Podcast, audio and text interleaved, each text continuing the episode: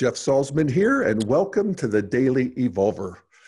Today, I'm joined by Corey DeVos, editor in chief of Integral Life. Hey, Corey. Hey, my man. Good to be back. Yes, good to have you.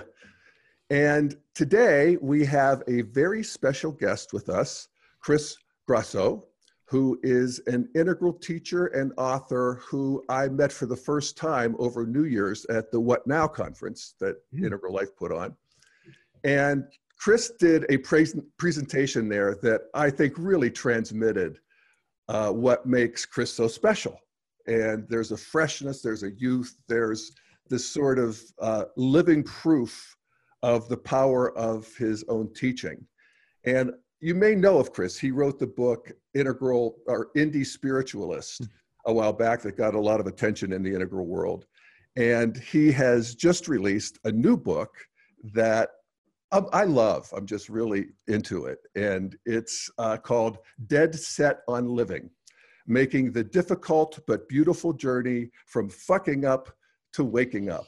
So, welcome, Chris Grosso. Thank you, Mr. Salzman and Mr. DeVos. It is a pleasure and an honor to be uh, in your, even though it's the interwebs, in your presence again. Thanks for having me on yes, the show. In our virtual presence. Yes, virtual yes, presence. Here we are. Everybody who's listening, yes. Yes. From one, from one, fuck up to another. It's good to have you here, buddy.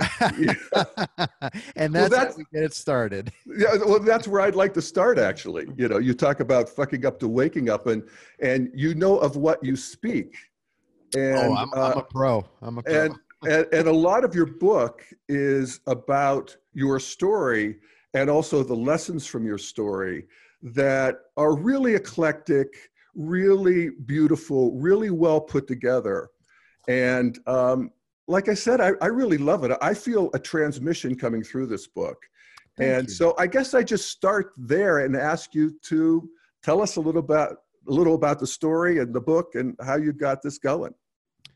Yeah, I mean, so uh, it is my third book, which just came out on Tuesday with uh, Simon and Schuster and Gallery, um, who's a subdivision, and um, I'm really... going to put it up on the screen here. Oh, cool! Yay!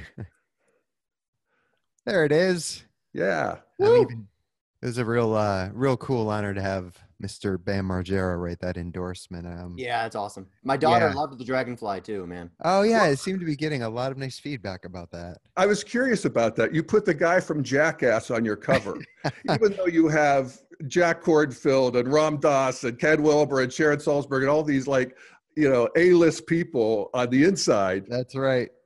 But you but know, I love it. I can. I, I, I, call that skillful means.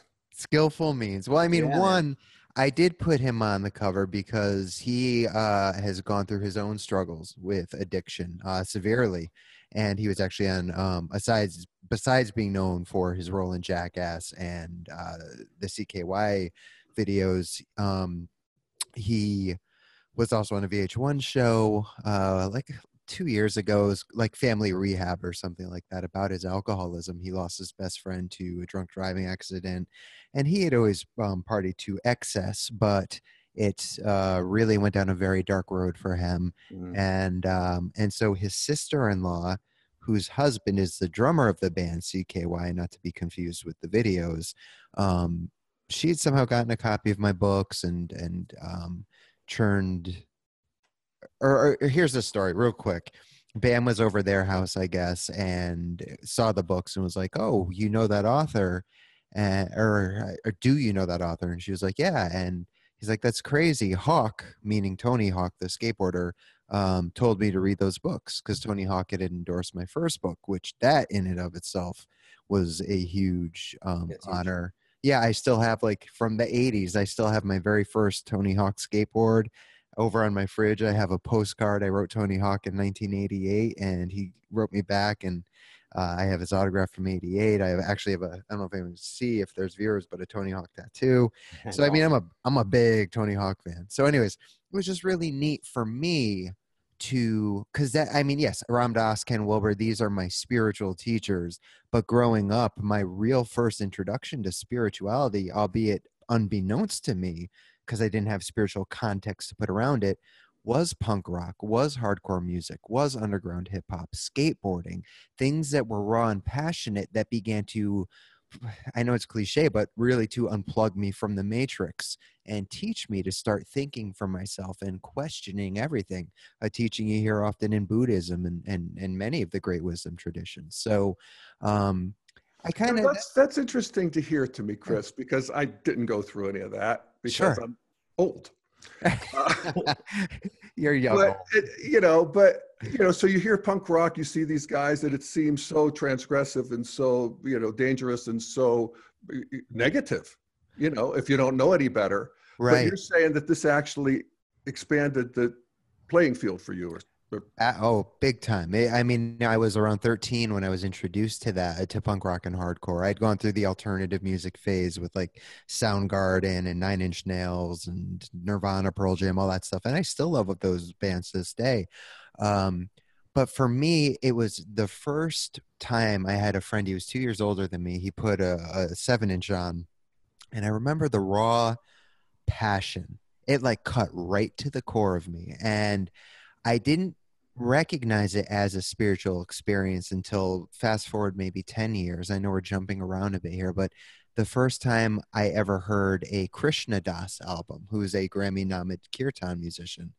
And I remember putting that album on, and it, that was the second time in my life that I had that same experience of hearing my first punk hardcore record where it just cut right to the core like of the essence of my being two you know totally different sides of the musical mm. spectrum but they had the same impact. And the thing with punk and hardcore it is often misconstrued as negative. There certainly is negativity around it but there are a slew of positive bands positive messages unity um, coming together.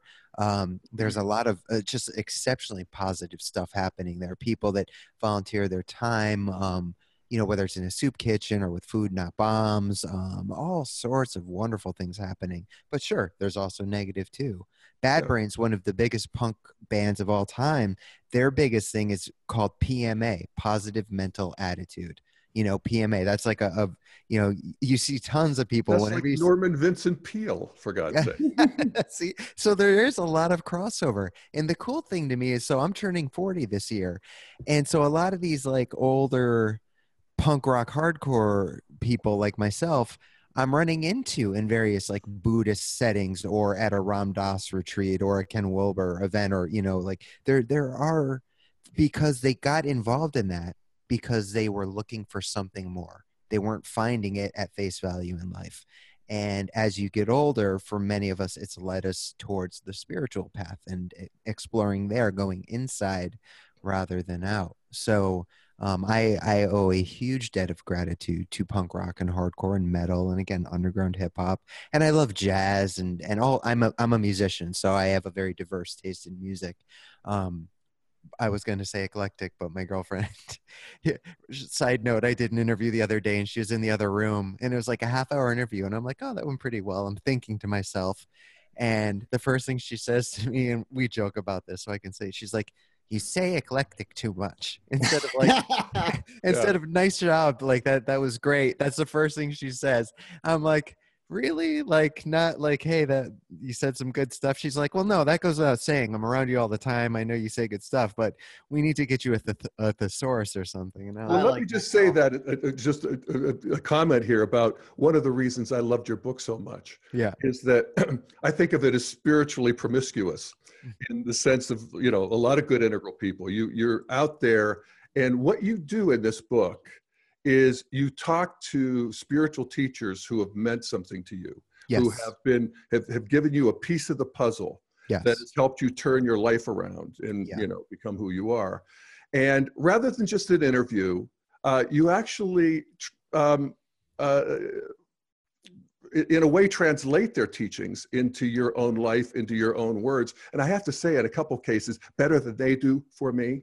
But- be that uh, neither here nor there but but you're getting um you know it's it's it's literally multi-perspectival and Right. yet tied together in an integration that i think is really something Well, I appreciate that. And giving respect where respect is due, that's where my friend Alice Peck um, comes into play. You know, the book is by me, these are my conversations.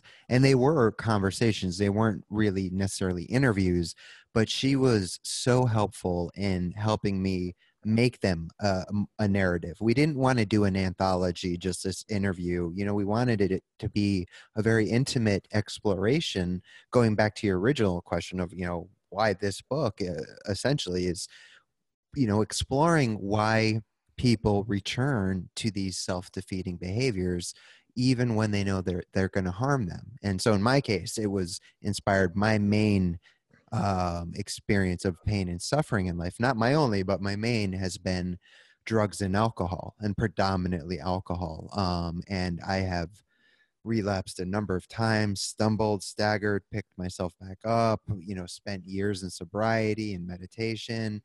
And for one reason or another, I would end up going back to that. And so it's like, what the hell is going on you know and i'd been doing a lot of work on myself and and um, eh, seeing a therapist um, attending 12 step fellowships writing on steps and and i do want to be clear before i go any further that i don't advocate I, I share about my experience but i don't advocate one form of anything over another like one form of spirituality one form of recovery one form of well-being I take a very integral approach. The uh, the ILP book, Integral Life Practice, has been huge for me in my life because it did have so many diverse practices, and and I love the like one, two, three modules, and um, so you know that's that was a big influence um, as well as I approached this book because being the diverse slash eclectic now i'm going to need a third word person that i am mm. um, and having taught so many workshops now at this point and spoken at conferences and festivals and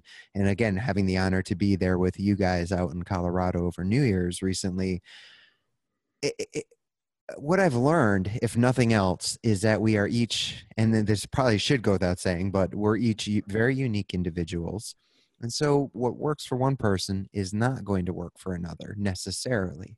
And that's why it was so important for me to take this exploration of not only why do we return to these behaviors and let me be clear this is not just a book about drugs and alcohol i mean it explores it all like from sex to shopping to gambling internet television video games i mean whatever whatever we use as a means of numbing out of you know aversion essentially and not that any of those things in and themselves are wrong but when done to excess or again as a means of aversion that's where it becomes an issue and i can put a check mark to many of the aforementioned things aside from drugs and alcohol in my case but so that's why i wanted to explore that question through all of these various viewpoints and mm-hmm. whether it's a spiritual tradition whether it's an addiction expert whether it's a neuroscientist um, but in a way that is very easily accessible for any reader anytime i write a book what i do is i try to think about my 19 year old self and i do that because that's where i cross that line from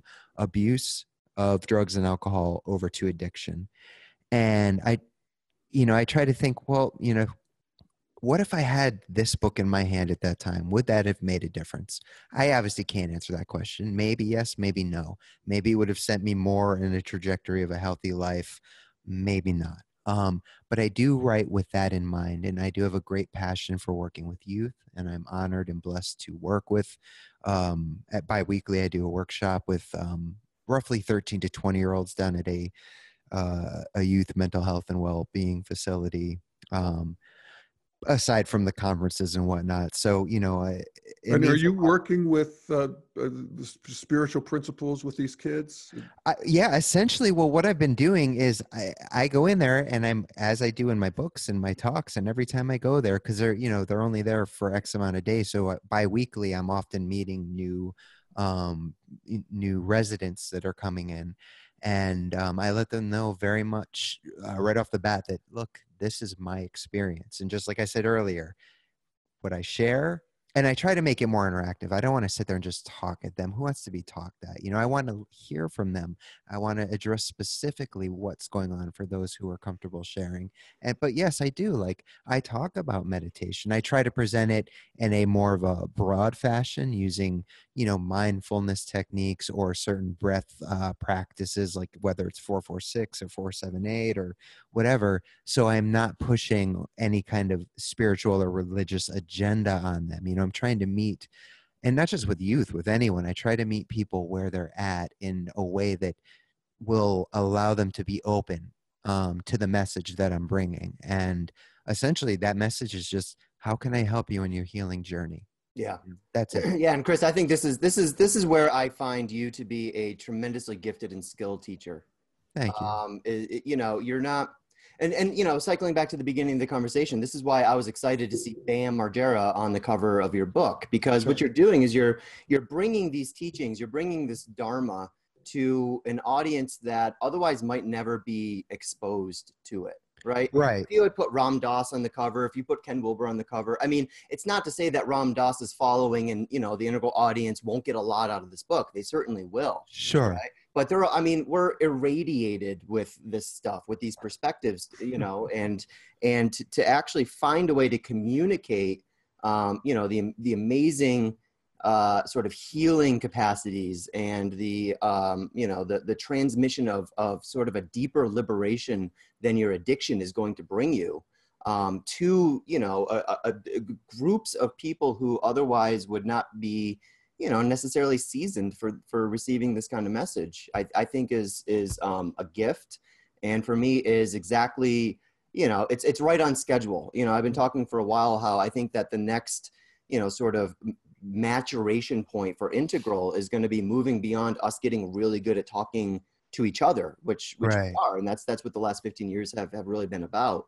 Yeah. um, and it's it's about turning around and re-engaging the world and packaging this wisdom in a way that you know can actually create value for people can actually um, you know move the needle in their personal lives mm. and for jeff and i uh, you know this is this is a tremendously um, personal uh, conversation as well. We, you know, Jeff and I have a mutual friend and and um, colleague uh, who used to work with Daily Evolver, who you know lost his life to addiction. Yes. Um, so it's you know it's not to say that that you know just because you're you know again irradiated in integral perspectives that certainly doesn't mean you're immune, immune to you know um, sort of you know sliding down uh, into those holes. Um, but but just the fact that you're out there and you're doing what you're doing and you're demonstrating these these you know not just the wisdom that you've accumulated but the capacity to communicate that wisdom to yeah. people who really need to hear that message the most i think is is amazing so props to you man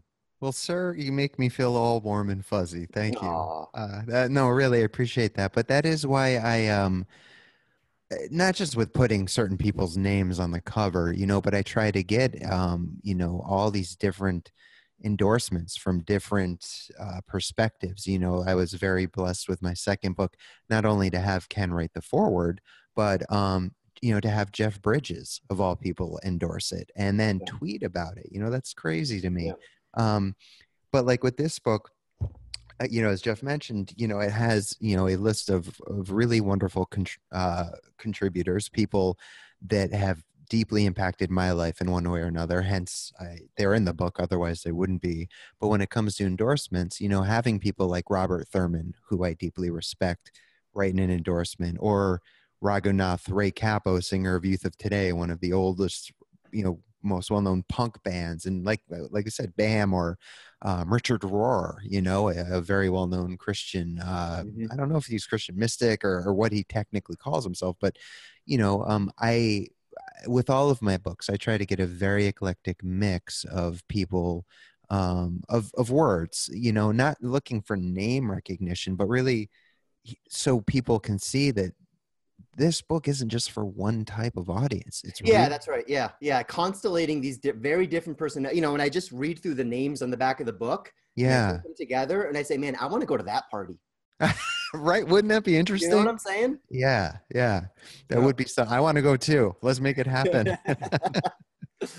well, and you also point out, I mean, we're all addicted to something. I yeah. mean, it's just the nature of being human, at least at this stage of development, that we yes. are just, um, you know, we find ourselves unhealthily attracted to all sorts of things. Yeah. And this, um, you know, and we, and we, the antidote to that is continued development, actually yeah. which comes from practice. Yeah. And so, what I'd like to ask you, Chris, is so okay. So you've you've uh, kissed a lot of frogs. I don't mean to be glib about that, but you've got a lot of you know got a lot of transmissions. Uh, what how how what's the integration here? I mean, what do we uh, need that we don't have? What are we ignoring? Where are our blind spots, particularly with integralists, but also with the people that you're specifically talking to, uh, you know, who are uh, recovering? Uh, mm-hmm. just give us a little bit of some of the actual spiritual download. Well, again, I can only really share from my own personal experience. Um, you know, as I mentioned, we're all unique individuals, so we have our own unique set of circumstances, and I honor that fact very much, and that's why I always try to be very clear. But first and foremost, um, and Ken talks a lot about this in his chapter in the book, which has been very big in my own healing journey, is reintegrating and reowning my shadow material. You know, which is to say that unconscious mess that is deep down in there you know that uh, uh, you know really getting in touch with it through various practices that i've learned from ken and others. Um, i have i see a wonderful therapist on a weekly basis who helps me uh, like and it's not talk therapy like he goes deep. It's more like let's get into your emotions and feel your feelings and what's coming up and what's blocking that and let's remove that and let's go deeper. And um, my old college professor actually who was like a second mom to me actually she saw him for many years and when i told her i want to get back in therapy she's like this is your guy and i trust her implicitly she's the one who actually set me on the spiritual path in the first place mm. um, and I'll never forget, you know, I was wary. I'm wary of therapists because in many cases they can do more harm than good. And I've seen that happen. But when I sat down, the first book I noticed on his shelf was Gabor Mate's um, In the Realm of Hungry Ghosts, which is huge for me, been very influential. As soon as I saw that, it was just like, okay, I'm in good hands. Um, so I'm very lucky. But really, I think a big part of it, uh, again, at least for me, is the willingness to become uncomfortable, to get raw, to get vulnerable and to go within and explore these places inside of ourselves that we whether they're unconscious or they're you know semi-conscious like we kind of know we're there but we're pushing them away to really get into that stuff. For me that's where my real healing journey began sifting through all that wreckage that was in there. Now i know in my case it's a bit more extreme than maybe a lot of your listeners because because of the addictive uh, life I've lived, which has led me to nearly die on a number of occasions, and suicide attempts, and jail cells, and emergency rooms, and psychiatric hospitals, and detoxes, and rehabs, and on and on it goes, and more than one occasion with all of them. Um, but again, that's what led me to write this book you know what's going on why are we doing that and and the beautiful thing is not to get off topic but I forgot to mention earlier, what was so important for me with this book is not only is each chapter a different converse, narrative conversation with what we could call, quote unquote, an expert in their field, but it provides a correlating practice at the end. So, you know, talking is great. Let's get the conversation started. Let's start thinking about things. But when we begin to practice, that's where the rubber meets the road. That's where, in in my experience at least, the true healing begins. And I love how Ken talks about waking up, growing up, and cleaning up. He wrote a lot of, uh, at length about that in the introduction to my second book, Everything Mind. And um, you know, he talks about how a lot of people are great in one area and not great in another. And I took that very seriously when I read that. And um, and so I'm very cautious in my life to try to be even on all levels. Of course, on any given day, one will be higher than the other, but as long as my awareness is there, you know, and that's why taking an integral approach for me works well. So it is various shadow practices. It is attending a 12 step fellowship and having a sponsor and writing on steps. It is eating well. It is waking up and going to the gym and working out usually about six times a week you know it's a mind it really is a mind body spirit approach you know uh, honoring all parts my entire essence of being so to speak um so that would i mean and i see a lot of people that that could really use that you know they're doing great in one area but they're lacking in another and that's not me making a judgment on them that's just a, something i notice you know and and I, and that happens for me too i am so far from perfect i throw i mean you know as you've seen in this book and my past two books i throw my bus myself under the bus all the time like because I am a constant screw up, you know, and I make that very clear. I am no expert. I am not a spiritual teacher. I am just someone who is blessed to be alive. You guys mentioned you lost someone in the integral community. I lose several friends a year at least to this thing. Last year, I lost a few people in their 20s to addiction, you know, or even to suicide because of um, untreated depression. Um, but that's that's one area I see. Like, you know, we need to be willing to go go deeper, push a little bit further, and not push ourselves to the extreme where we're gonna, you know, cause unneeded depression or anxiety, but really the willingness to go to these places that aren't comfortable. Um, however, once we start working through it, that's where once we begin healing and reintegrating them, we do feel more peace and more contentment and more comfort in our life on a daily basis. Not always, because it's life, and we know life will, you know, it can be a total shitstorm. Um, just yesterday, as an example, my girlfriend and I, we were getting ready to go to my friend's 40th birthday party, and uh, literally like 15, 20 minutes before we were going, we had a, call from her mother um, that their family dog um, needed to be put to sleep. And uh, so I went from being very excited and joyous, you know, with my friend's gift, his 40th birthday, a dear friend, gonna go see a lot of friends I haven't seen in a long time, a joyous celebration, to ending up in um, the veterinarian office on a Sunday afternoon um, with her, her sister, her mother, and a family friend as they put their dog to sleep. And I've had to put, you know, I've I've not I, but my family at least, we've lost at least I think probably half a dozen dogs, and it brought a lot of that up for me. And um, and you know, I spent the afternoon a good part of it there with them, crying, hugging, working through it, and uh, and it brought up a lot of shit for me, and and that's life. But yeah. I was able to breathe through it. I was able to integrate practices that I write about in this book or I teach so i didn't have to go out and pick up a drink or right. a drug or eh, you know a pint of ice cream. And again not to, and sometimes a pint of ice cream god damn it is called for. So i'm not saying don't do it um, you, you, you can a, do a Haagen-Dazs meditation. That's totally that's totally acceptable. Right. So yes mindful Haagen-Dazs meditation. I we should write a book or you know can, let's get on this. Um, million dollar idea right there. Um, but yeah that i mean so anyways um, and then it just becomes like riding a bike you know and, and if, uh, the more you do it the more natural it becomes. There will be good days and bad. Um, i love love love in the four agreements how don miguel ruiz you know those four agreements are so simple but he also points out in a very clear matter of fact way that our 100 100% one day is not going to be the same the next right. and honoring that, you know, and, and just showing up and doing our best each day that we can, you know, and what, what else can you really ask for in life? So, yeah. yeah. You had one of one of the epigrams in your book.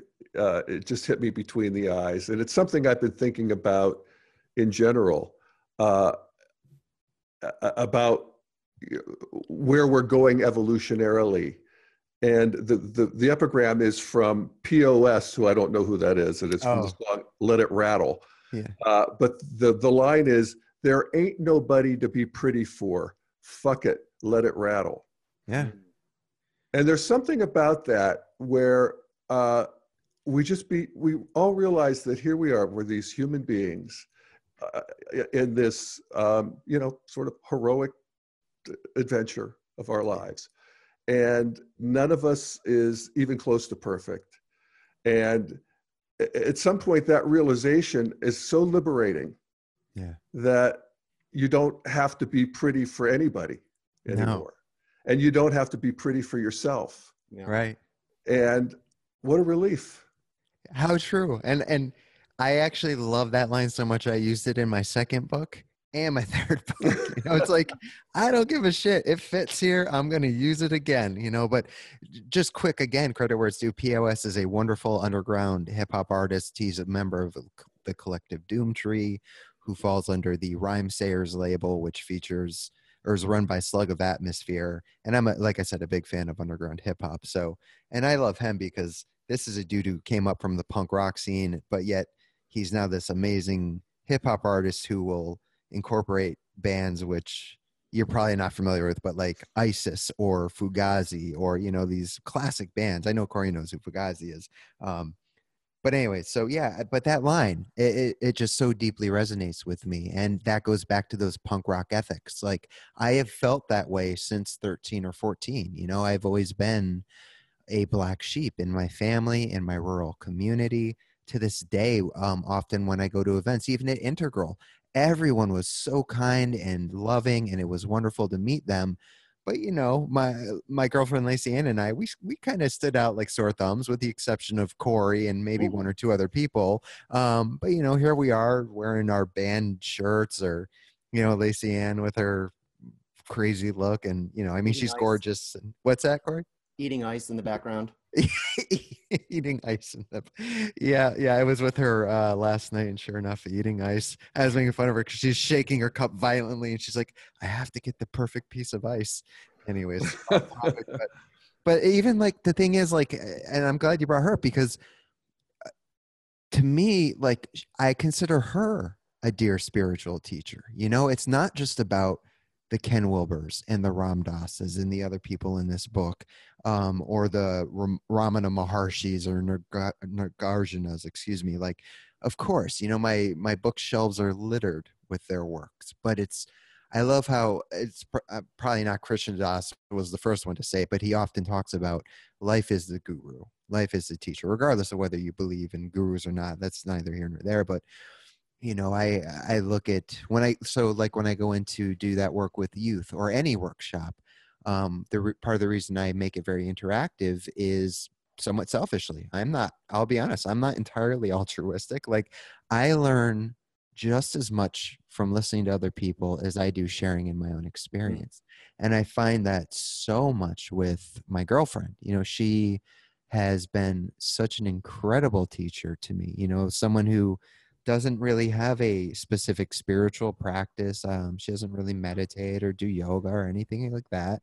Um, doesn't read the texts. I know she's a fan of the Four Agreements, but other than that, she is one of the most kind, compassionate, caring, loving human beings I've ever met. You know, and to me, just watching the way she is in life, and when something negative happens, she is so wonderful like doing her best in a very real and authentic way because it's natural. She's not forcing it to find the positive. It's like, wow, like I feel like she puts me to shame, to be honest with you. And it's like, man, you should be giving this workshop, not me, you know, but that's not of her interest. So, anyways, um, but that's why I'm, I'm grateful. That's it's so beautiful and and and such a beautiful practice, actually. Yeah. To see what this person in front of you has to teach you. Yeah, yeah absolutely. and to really look at them yes. and to really penetrate and yeah. to receive. Yeah. And and also um, in a way what we have to teach ourselves at some point once we really get that we can. And and you talked about it a minute ago where you talked about shadow practice which is basically the practice of turning towards our pain. Right. Yes. Instead of away from it Right. And that the metabolization that it's basically from a Buddhist perspective, the burning of the karma. Yeah. Of that painful experience mm-hmm. uh, is liberating. Mm, yeah. It may just be an onion skin of liberation, but it's still liberation. Yes. And that becomes a practice. And once you start seeing how that works and how uh, effective it is, you know, it then you can just do, that becomes a, a, new way of living. Absolutely. And that's why i love the practice of tonglen as well you know breathing in the pain and others pain. And um you know i share that in this book. I, I think i actually might have shared it in all three of my books but it's just one of those practices you know where it's like instead of avoiding the pain let's lean into it.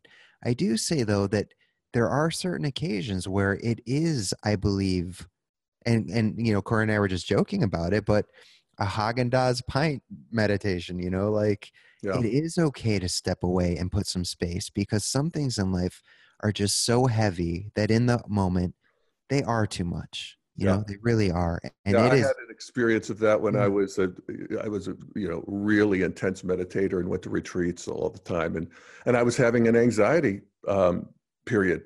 Yeah. And, and that's sort of my natural thing. Yeah. And I was flop sweating onto the cushion. Mm. And there was no more point in me being ever more mindful of my torment. Yeah, totally. So I got the fuck up and left, which I'd never done, never thought I would ever do. And it was one of the best things I've ever done. Yep. Yeah. Yep. Sometimes you got to tap out. I mean, sometimes you really have to tap out. I mean, tap out mindfully. Know that you're tapping out, but you know, let yourself give yourself that sort of that space, that forgiveness. Uh, let yourself be vulnerable. Let yourself be a mess for a little while, and then you know, I'll, I'll sort of you know the things that you know you should be doing will will you know you can you can return to that later on. But tap Agree. out if you need to tap out. Absolutely. I often joke like there's no trophies given out in spirituality, you Yeah. know. So it's like There should be. there should- I mean, I know I know we have the Watkins 100 I was just gonna say we have Watkins giving out uh giving out want a trophy. but uh, uh you know that aside you know I, there's no trophies for that well bullshit. and so, sometimes the spiritual response is not the appropriate response sometimes you know the, the answer is not to drop yourself on a cushion because what Right. you're actually doing right there is ignoring whatever the irritant happens to be and you're you're trying to bypass it and you're Yes. actually avoiding where the real work is and you know and, and, and chris i love i love how you actually describe sort of the, the feeling of shadow work because i feel like your experiences in the punk and hardcore scene actually sort of primed you in a certain sense for for the, the discomfort that shadow work really brings because you know punk is the sound of the exposed nerve right? Yeah punk well is the is the sound of of a disassociated sort of identity sort of a disassociated collective identity Yeah. and trying to sort of reintegrate it's it's being an irritant right Yeah. and that sound can be so abrasive i mean you walk into a punk club or a hardcore club if you're not accustomed to it, it you, you might just bounce off you know like a Yeah. meteor bouncing off the atmosphere because you can't handle that level of of sort of friction but if you can acclimate to it if you can let yourself sort of ride that wave and and and let that abrasiveness take you where it's supposed to take you it'll probably dislodge something. And you know what? It's not a comfortable process. It's not a it's not a it's not a beautiful process. You know we're- I, I love that that lyric. It reminded me of uh of faith no more don't look at me i'm ugly in the morning right? I mean, there's there's this there's this sort of like let's let's find a way not to not to sort of bang on this ugly thing until it looks pretty but let's find a way to make ugly itself something beautiful right? Yes. which i think is is something that punk and hardcore and you know bands that you and i both love like faith no more do really really well is it's sort of you know it's it's deliberately atonal. It's deliberately sort of you know creating these these resistance layers just so you can fucking break through them so well said. and reintegrate and, and sort of recover that energy. But shadow work it ain't pretty. It's loud. Mm-hmm. It's it's it hurts. It's painful. Yes. it's uncomfortable and you kind of have to learn to sit in that fire Yeah. And you're right. That's it's a great primer. In the introduction to my first book, Noah Levine, who wrote Dharma Punks, he wrote the uh, foreword, not the introduction. Um, and he's son to Stephen and Andrea Levine, who were well, uh, Stephen's passed on. Andrea is still with us, but you know they've been hugely influential in my life as well in their teachings. But Noah at one point says, you know, one of the most compassionate things we can do in certain circumstances is to say no, or is to churn up the radio really loud. You know, like to to give ourselves that space.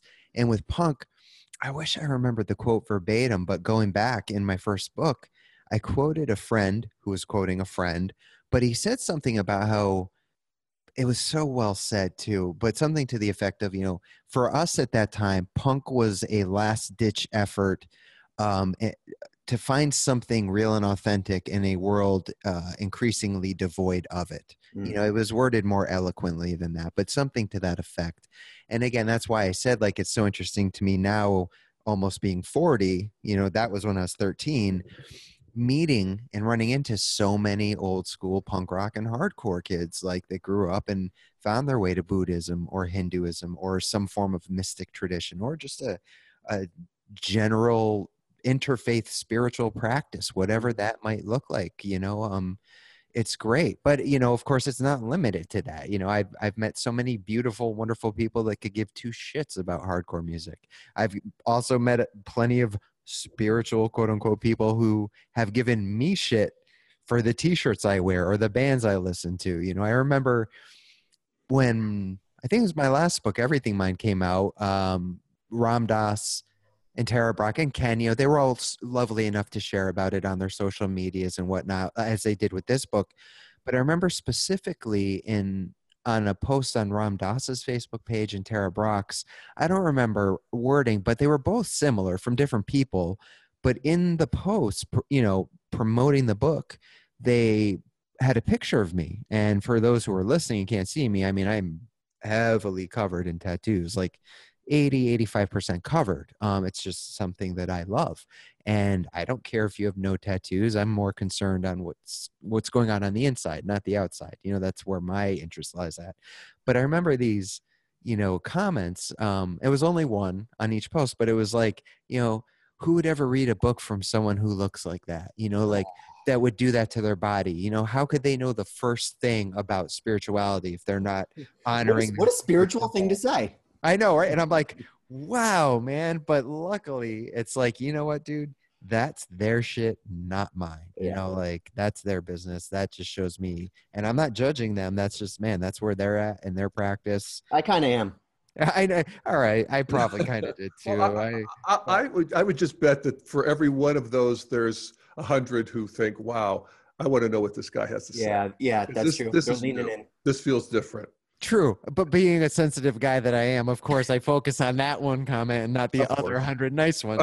I, I, am up at night like 2 a.m. Like, why does that person not like me? I'm a good guy. I'm just trying to help, man. But, yeah. Well, you know. you're you're you're coming from you know a bigger playing field, True. and uh, and and and that's one of the other things I like about your book is that it, you you get outside the the the lane here with uh, you talk about magic. Uh, you yeah. talk about psychedelics. Of course, that's dangerous territory for anybody who's in the recovery field. Oh, I've caught a uh, lot of shit for that. Yeah. Yeah. So why don't you tell us a little bit about you know these sort of wild card practices? Yeah, absolutely. I mean, I have not personally done psychedelics in prob mm, I'd say over 10 years. However, I see that they can be a very spiritual thing. I mean, I host my own podcast on Ram Dass's network, so right. it'd be kind of silly for me to be, you know, the kind of the kind of person that is anti psychedelic. Even in my sobriety, you know, even today, I am pro psychedelic use if, and and that's a big if, it feels right for the person um, it's all about context or set and setting. I'm sorry, set and setting and context. You know, uh, why are you doing it? What's your intention? When I was younger, I had done psychedelics between mushrooms and acid easily over a hundred times. But when I was doing it, it wasn't a means of dropping out. It was just like it made Tarantino films like more interesting or Mr. Mm-hmm. Bungle music more interesting. or, you know, like watching Blue Velvet, you know, like was you know, a movie like that's crazy enough, but you watch that on acid, like forget it. Mr. Bungle is a psychedelic. Uh, yes, I actually was in a, a, a bus or an accident once where I crashed into the back of a bus. It put the um, hood of my car. It folded in half through my windshield. I was equal parts at fault. The bus driver stopped short. I was going fast. I was a senior in high school. And I remember I went to the hospital. Luckily, no one was hurt but there was like a school dance that night and we opted not to go. We went to a friend's house and we dropped acid and listened to mr bungle. And it's like the walls were bleeding. It was insane dude. And um, you know who who drops acid after being in this i mean they had to bring a crane in to lift the bus up off of my car. It ripped my engine in half. They said if the hood was like an inch lower we would have been decapitated. But fuck it, let's let's go listen to Mr. Bungle and drop acid. but anyways, that, that might was not be not, the best set and setting. No, that was not, and that's hence like the walls were bleeding, and it was an interesting night to say the least. However, yeah, I've seen. And, uh, and especially with ayahuasca, something I have not done, but I, I talk about a lot in chapter two with Gabor Mate, who is one of the world's most renowned uh, addiction experts. And he is a big time pro advocate for it. But he also says only if you feel called to it. So I look at things like that or even marijuana, which I don't smoke, but I look at these things as plant medicines, not drugs. To me, drugs are heroin and crack and cocaine, things that have no redeeming value to them, you know, whatsoever.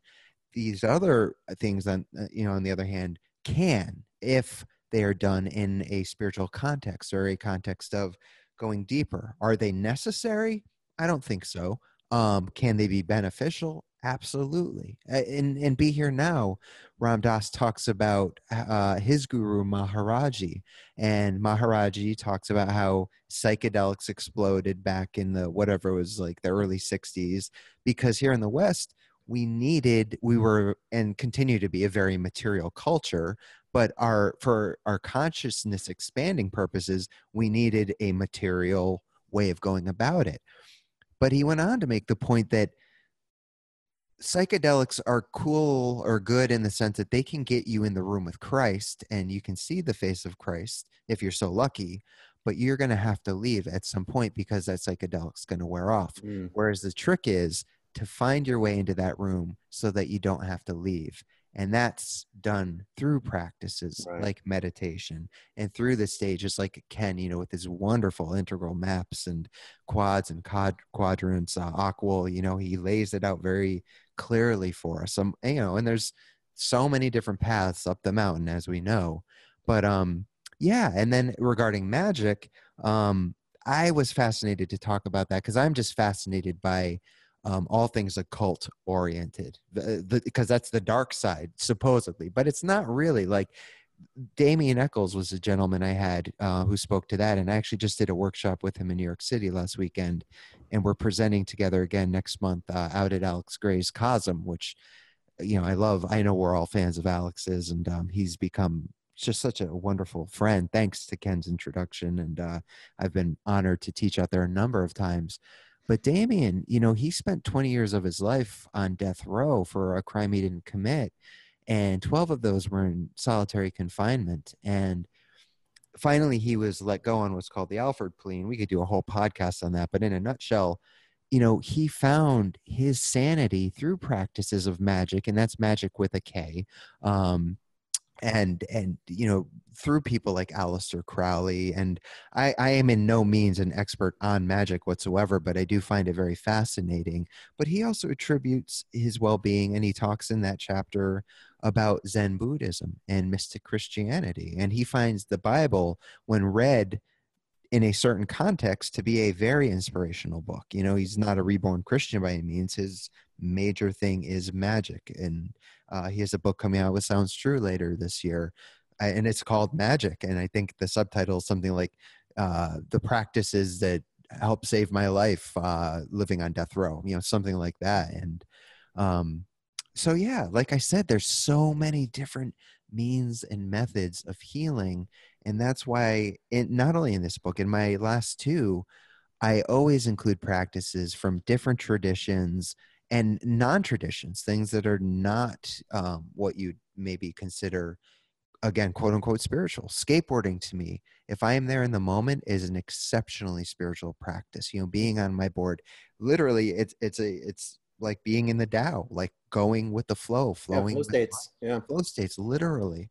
Um, and and to to state the obvious, you know, like hiking or gardening, but then there's art, love making, um, all sorts of things. Like there's so many means to having these spiritual experiences, awakenings, the things that inspire us to keep going and to dig deeper and continue on our healing mm. journey mm. and just and not only for ourselves but so we can show up in the world and be better people for others you know yeah. be be of benefit to all beings um you know the bodhisattva vows i I've taken them years ago. Um, I don't call myself a bodhisattva, but I do try to live as a as bodhisattvic, if that's a word, uh, of a life as I can. Again, failing miserably every day, but I do put forth the effort. You know, mm. I, I do have the conscious intention every single day to the best of my ability. Mm. It's beautiful. uh, Chris, is your teaching? It's it's so beautiful. Uh, is it getting traction? Are you, it, it, what, would you say about people receiving this? Also, just the nature of the spiritual lives of the people you're talking to. Yeah. So, okay. So, the, the interesting thing is that, yes, it definitely is. And what I love is that I get a lot of emails and a lot of messages on social media from uh, all sorts of different people, age ranges, anywhere from 16, 15 to 70 or 80. You know, people that are reading these books or that have attended a talk or a workshop and were able to resonate. And that means the world to me. That shows me that, okay, man, mission accomplished. You're you're conveying or distilling down not just the some of the wisdom teachings from the traditions but you're presenting these various healing modalities and practices in a way that are accessible for people. Now the catch 22 where punk rock and hardcore kind of bites me in the ass is another part of those ethics that are deeply instilled are like you don't sell out. And so as you know we know there i mean there's a formula. If you want to hit the new york times bestseller list it's pretty much one plus one equals two. I look yeah. at the spiritual books that are at the top of the list, and the majority of them I haven't read. But if I'm in a bookstore, you know, I'll flip through them, and it's like, all right, yep, yeah, you're not really saying anything that anyone else hasn't already said. It's very watered down, and I, I was going to say I don't mean to talk shit, but I'm talking shit. Like I'm a real person, and and I think a lot of what is popular, uh, and not to say all of it, because there is some very valuable stuff that has gained a lot of traction, um, is very valuable.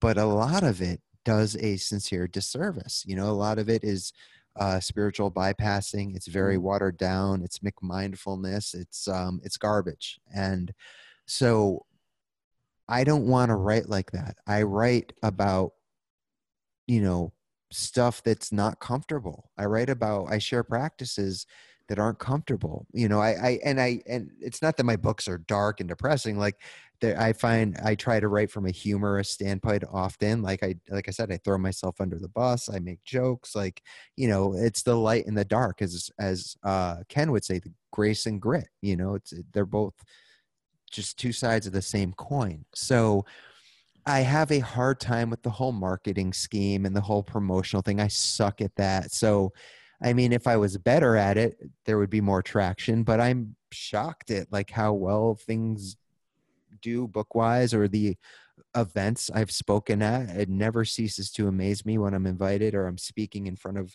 2000 people it's like and i look to my left and right and here are some of those teachers i may or may not have just shit talked. I'm not going to name names but um it's like wow like and I, to me i'm still just like this 11 teen year old at heart who i'm looking over. I have a ton of Simpsons DVDs, like seasons on DVD in The Office, and I laugh at completely inappropriate humor, and I listen to still listen to punk and hardcore and metal and i just i am who i am you know like i enjoy what i enjoy i meditate daily i have a dedicated spiritual practice i honor my truth and if say tomorrow i wake up and listening to punk and metal doesn't resonate then i will lay it aside if it's mm. for a day a week a month a year the rest of my life okay but like that's a gift of meditation and learning to be more intuitive uh, with my inner self um,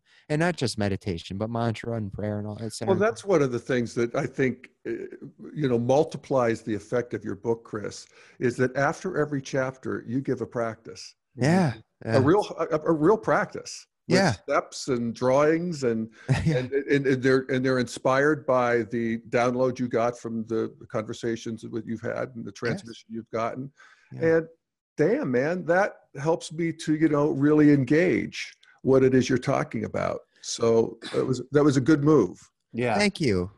Again inspired greatly by the ilp book you know which provides so many practices um but yeah i mean i'd been doing that with my first two but i didn't do it this way. I wanted to some of the practices are given to me direct they're direct transmissions from the teachers Others are practices that um, I incorporated in that I use that I found were a nice complement to that chapter. Um, so it's a mix of both. But either way, yes, it's like like I said, like here's a chapter, a conversation to help get the wheels spinning, to help hopefully help people see things from a different perspective, to to remove any potential blinders.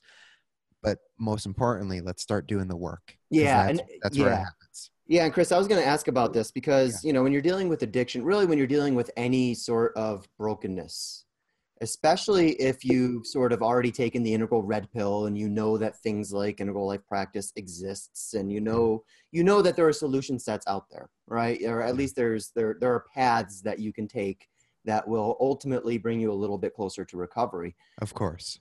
But the problem is you know in those moments in those moments of anguish of temptation of of you know of tapping out really. Yeah. you have a choice. And that choice is is you know there's an easy choice and there's a a, a really difficult choice. And the easy choice is to go unconscious is to you know perpetuate whatever that habit is of course. um, whatever you're or to have a drink. Or have a drink Absolutely. light a joint or, you know, tap your vein or whatever it might be. Right. Um, or watch some porn or, I mean, Jesus, there's, we're surrounded by, by, you know, it's a sticky world and we get addicted to it very, very easily. Speaking of porn, but anyways. Yeah. yeah I said I'm so inappropriate. I had to. I, i'm sorry. I'm sorry. I like that. Um, but so, but the other choice can feel fucking overwhelming right? I mean, yeah, you said it absolutely. earlier. You, you said earlier, you know, it's like it's like I have a you know, I go to the gym six days a week. I have a daily meditation practice. I do this shadow work. I've got these teachers that I get transmissions from. I do this, I do that, I do that, I do that. It's fucking overwhelming, right? To the point where, again, if I'm in that situation and and I'm I'm having that, you know, really difficult moment, and I've got to make a choice, that overwhelm can actually push me towards making the less conscious choice. Absolutely. And so I'm I'm wondering if you so so you know again that's why it's important I think to provide actual bite-sized practices the way you do in your book because it it, it gives a breadcrumb trail right yeah. it actually helps acclimate people to be like no there, there there's a crack in the wall here there's mm. some there's something i can i can walk through here and actually feel like i you know i took a step forward um, so, you know, what I was going to ask you is, you know, it's, it's often sort of accepted that for someone who's struggling with addiction, they're not really going to be able to, they're not going to have the capacity, the inner resources to do anything about it until they basically, you know, hit bottom, hit rock bottom. Which is bullshit so so okay so this this is this is great. This is exactly what i wanted to ask you. So it's sort of left to that. It's like well we just have to wait for these people to completely fuck up their lives right. fuck up their relationships right. you know damage their kids do you know whatever whatever it might be um, in order for them to get onto a path of recovery. Yes. So i'm wondering what advice do you have for someone who might be watching right now and you know having their own struggles who are who are challenged by the you know, I mean, you really have to cultivate some serious willpower in order to engage, you know, the solutions, in order to to even be to even feel like you have a shot here. Yeah. It takes an, an incredible amount of volition, an incredible amount of willpower to to to turn that corner. Yeah. Right. And I'm wondering if you have any sort of um, specific advice for for those. Yeah. People. Well, that is such an important topic and and wonderful points you made corey. Thank you for that. Um and i'm glad that you brought up yes i named like all these different things i do. So first to address that i didn't just wake up one morning and be like you know what? Here's like 10 things i'm going to do today and off to the races. Mm-hmm. no it's like the person that goes to the gym and tries to like do it all in one day and either injures themselves or gets discouraged because they don't see results in a week. Mm-hmm. What I recommend for people, you know, if they're interested in this sort of thing, is find one thing. If if you have no practice whatsoever, find one thing that you enjoy, or maybe you don't even enjoy, but you know over time will benefit you, and start there. Start slow, start easy. It's not like you're going to go to the gym and work your biceps out if you've never worked them with freaking 50 pound dumbbells. You know, you're going to start at like, depending on who you are, 5, 10, 15, 20 pounds. I don't know. But like, start where you are, start slowly, but dedicate yourself. So I often tell people find five minutes a day to start a meditation practice.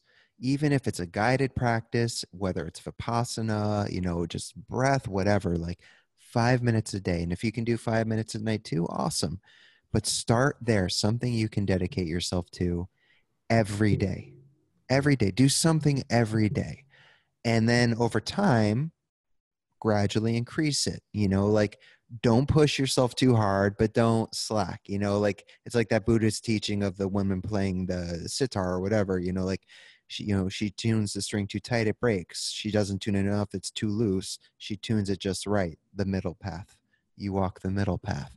So that's that's my recommendation as far as like people that don't and i'm assuming most people listening to this already have their practices but you know in case anyone is tuning in that doesn't just find something that you can or a couple of things that work for you speaking specifically to the addiction and rock bottom thing um, it's been shown especially more recently that our rock bottoms are what we make them mm. unfortunate for unfortunately for me yes like i am that classic case study the poster boy of rock bottom you know like like i said i'm i don't need to rename it but nearly dying numerous times etc like i addiction brought me there.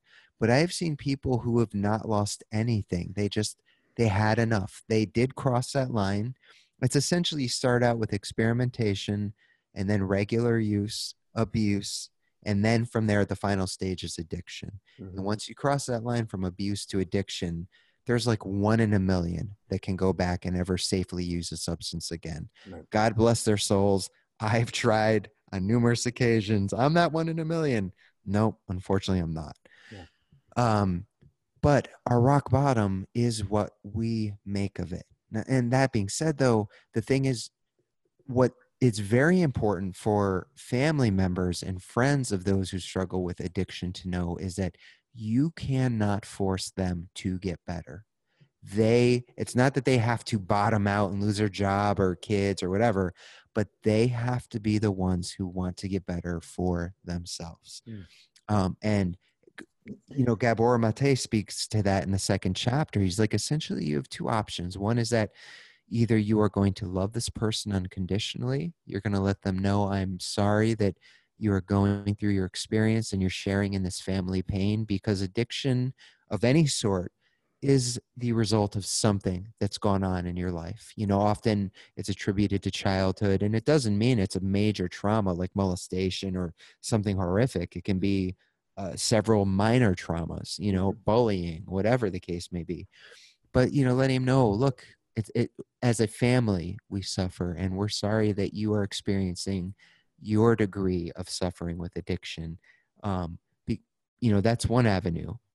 Because when you're when you're telling them they're a bad person or you're not accepting them or you're judging them that's just making them feel even shittier and making them want to use more you know like they already feel crummy enough you know an addict does not feel good when they're using you know i mean physically no when you're at the stages of addiction you you've resorted back to your reptilian brain. You're in you're in survival mode. It's fight or mm-hmm. flight. It's like this is even to the point of death you know like you're no longer functioning from your neocortex rational mind. You're you are back in your caveman.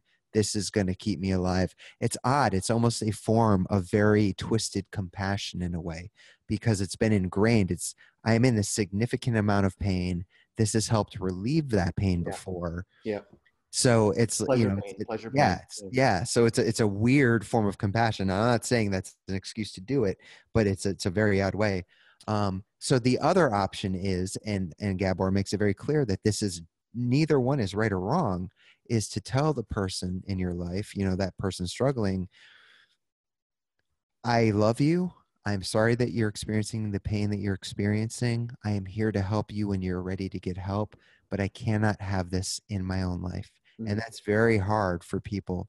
But people need to take care of themselves who aren't addicted, that have family members that are, so that they can be as healthy for themselves for when that addict or alcoholic or, or whatever, you know, sex addict, uh, overeater, whomever is ready to get help, is ready to enter treatment, go to meetings, do whatever. Yep. So, and then speaking specifically to the addict, if someone's listening or the alcoholic or whatever, all I can say is, you know, like my heart is with you. We do recover. It's just a matter of you making the decision, you and you alone. You can't do it for your kids. You can't do it for your wife, your girlfriend, your parents. They can be an inspiration, absolutely, but you have to do it for yourself first and foremost. It's beautiful. Yeah, I, and and and I, I I have to say that I think that the spiritual path is a, a a beautiful way out in in the sense. I always think of something that Scott Peck said, the guy who wrote The Road Less Traveled. He said that yeah. addiction is a substitute for authentic spiritual experience. Yes. And addiction, yeah. you know, it, it, softens the ego boundaries. I take a drink, I feel warm, I feel a little more yeah. connected. You know, I take my drug, whatever it might be. And so to have a spiritual path ready and waiting for people who make that decision yeah. is such a gift. Yeah, I, I love that phrase, Jeff. And I, I would even, you know, at least the way I enact it, I would just, you know, I would say that addiction becomes a, a, a substitute for authentic experience, period, period. whether spiritual or otherwise. Thank you.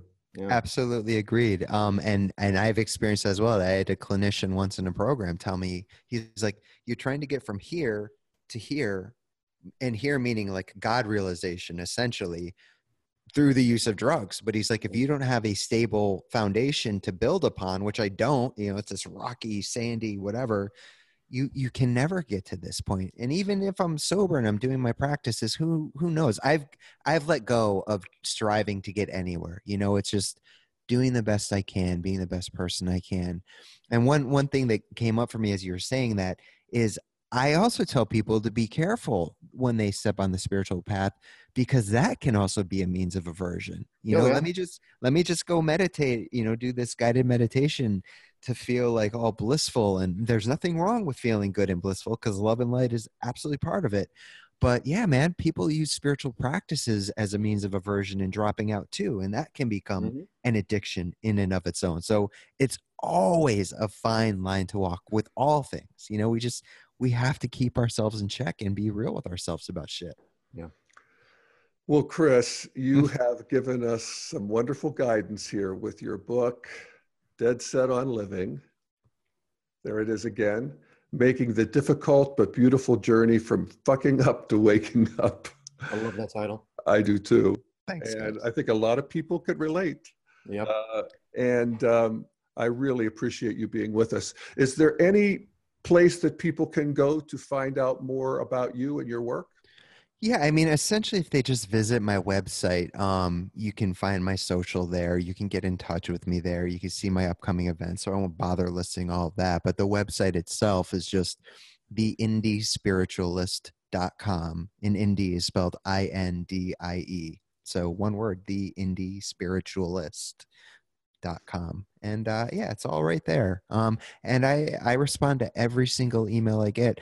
Talk about diy those punk ethics diy do it yourself. Mm-hmm. i'm still just one man three books in you know several conferences and festivals and workshops. I handle everything myself but god damn it if i will not find the time to write back to somebody who writes to me you know? So if someone's listened and inspired and wants to connect it has a question um, I it may take me a day, it may take me a week because the book did just launch. I'm hectic, but I absolutely 110% of the time always respond um, to anyone who gets in touch with me. So I'm fully accessible.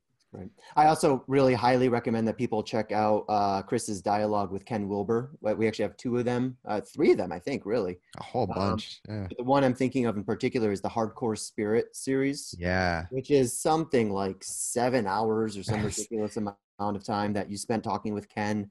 Uh, it's a Q&A where you basically ask Ken questions that were submitted to you yeah. Uh, from your own sort of peers and your own network.